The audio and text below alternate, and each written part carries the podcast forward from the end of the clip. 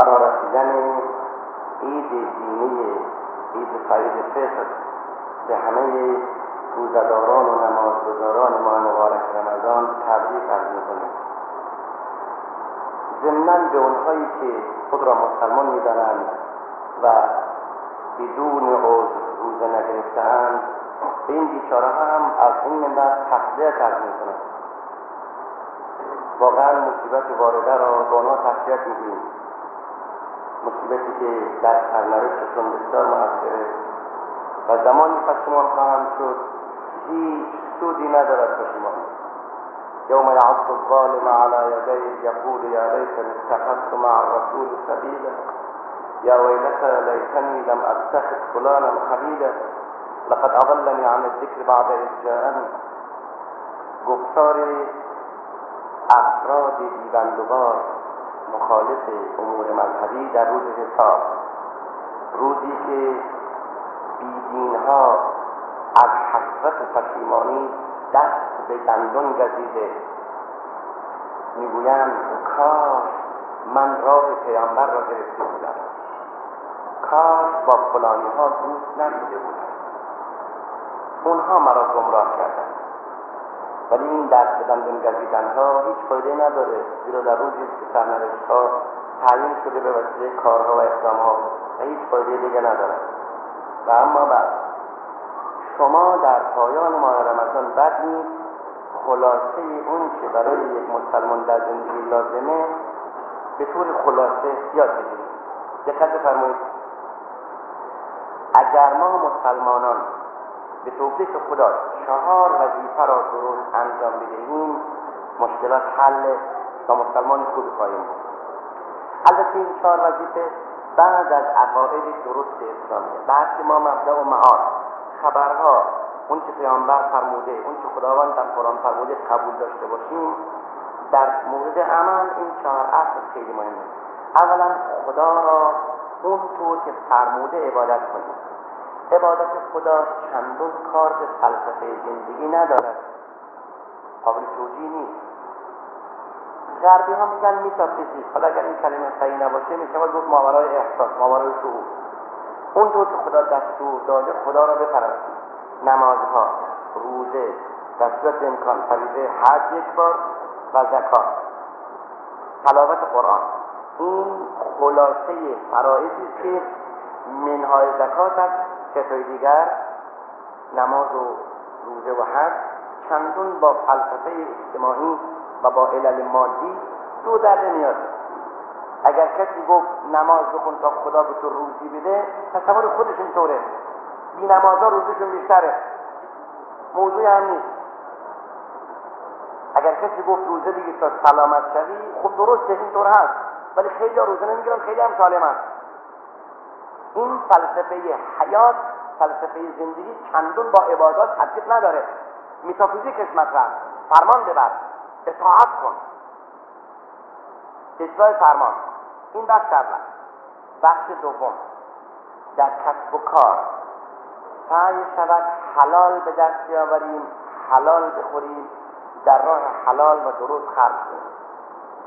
مشهور است محققان می‌گویند تأثیر لقمه و مال حرام در زندگی انسان بسیار وخیمتر از تأثیر نطفه حرام است.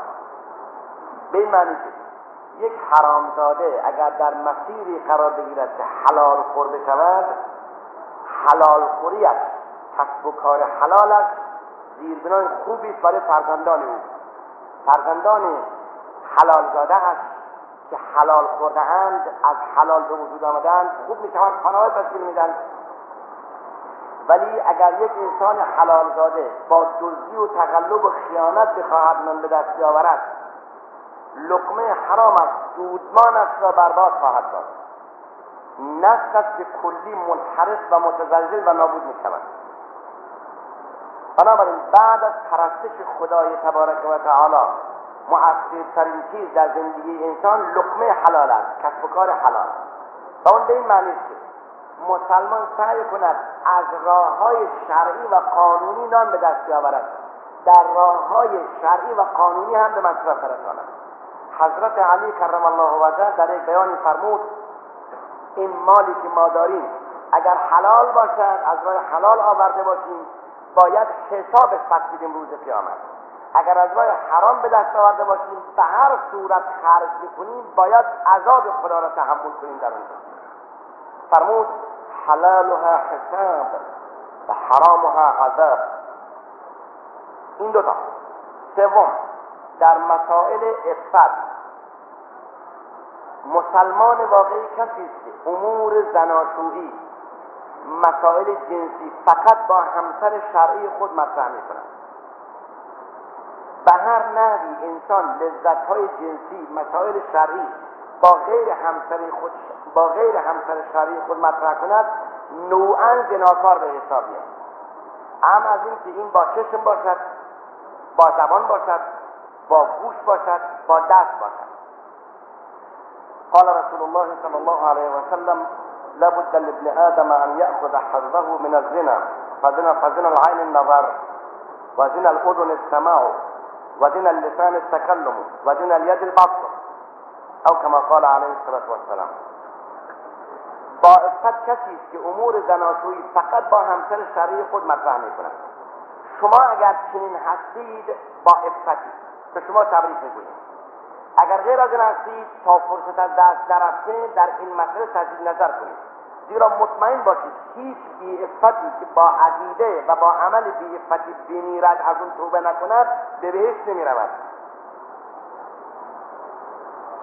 اساسی ترین تفاوت بین حیوان و انسان در مسئله افته و اساسی ترین مسئله بین کفر اسلام مسئله پذیرفتن اصول اخلاقی افته حالا سه تا گمون می‌کنم؟ عبادات کسب و کار حلال افت و پاکی پاک دامنی چهارمی سعی کنید با دست و زبان و قدرتتون کسی را نیازارید. روز حساب برای خود طلبکار درست نکن اگر طلبکار ما در روز حساب الله باشد مشکل حل است. شایسته است توجه کنیم که اونقدر اقیانوس رحمت الهی بیپایان است که اگر بنده امیدوار باشد گستاخ نباشد. با مذهب و دین و شریعت الله دهنکجی نکند. مقدسات را به باد مسخره و شوخی نگیرد.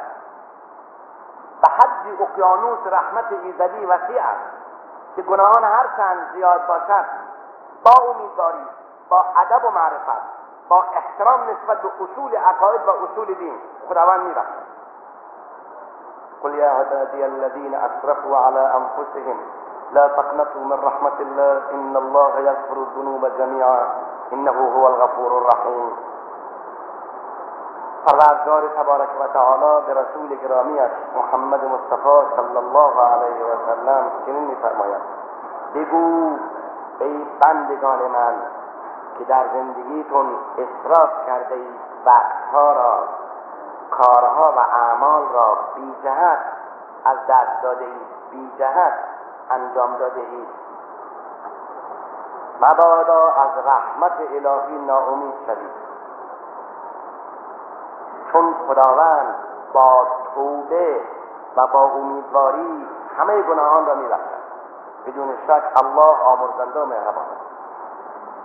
محققان اسلام بنابر بیانات رسول اکرم صلی الله علیه و آله و صریح قرآن میفرمایند دو گناه از همه گناهان بزرگتر است. یکی ناامید شدن از رحمت خدا. اینکه نعوذ بالله حاشا قدر همه.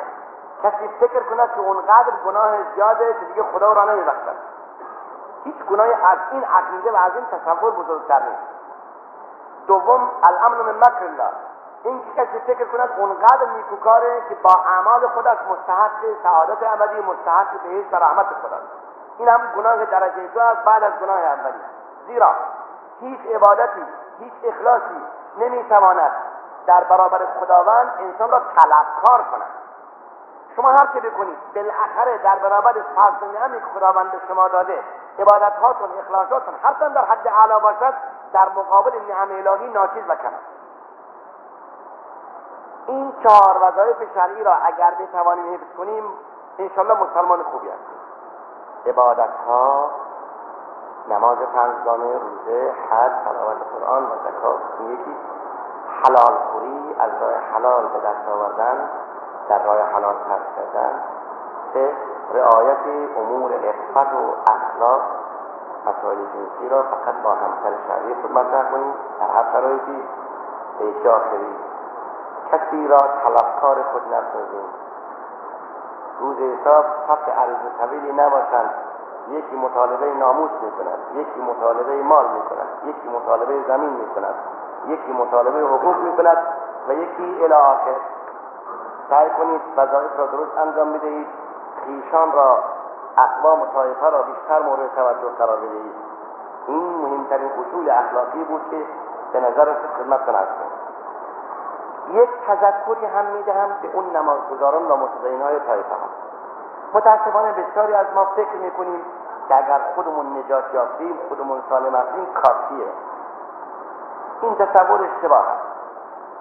مسلمان دو وظیفه دارن. یکی برای خودش یکی نسبت به دیگران. شما وقت خودتون سالمید این سلامتی در صورت شیرین جلوه می‌کنند که شما سعی کنید دیگران را هم با خود سالم کنید. در محیط زندگیتون در حد تواناییتون خیلی مخلصانه تبلیغ کنید دیگران را به صلاح و تقوا دعوت کنید. اینکه شما بگویید اگر پسر عموی من گمراه است به من ربطی نداره اگر برادر من گمراه است به من ربطی نداره این تصور خیلی خطا چون چیزی نیست. در معال اگر این ادامه پیدا کند روز حساب همون پسر عموی بینماز بیدین همون برادر بیبنده با روز حساب یکی از طلبکاران می شود اونجا خواهد بود پروردگارا. برادر متدینم گاهی مرا دعوت نکرد برای دیانتش یا پروردگارا پسر عموی متدینم با من همسایه بود. با من برخورد داشت. از او احترام می‌کردم. به او احترام میگذاشتم. از او حرف داشتم. هرگز مرا به دین خودش داخل خودش دعوت نکرد. این حرف حساب است. این مسئولیت مسئولیت اجتماعی سنگینی است که اگر ما به عهده بگیریم نیمی از مشکلات خانوادگی حل خواهد شد.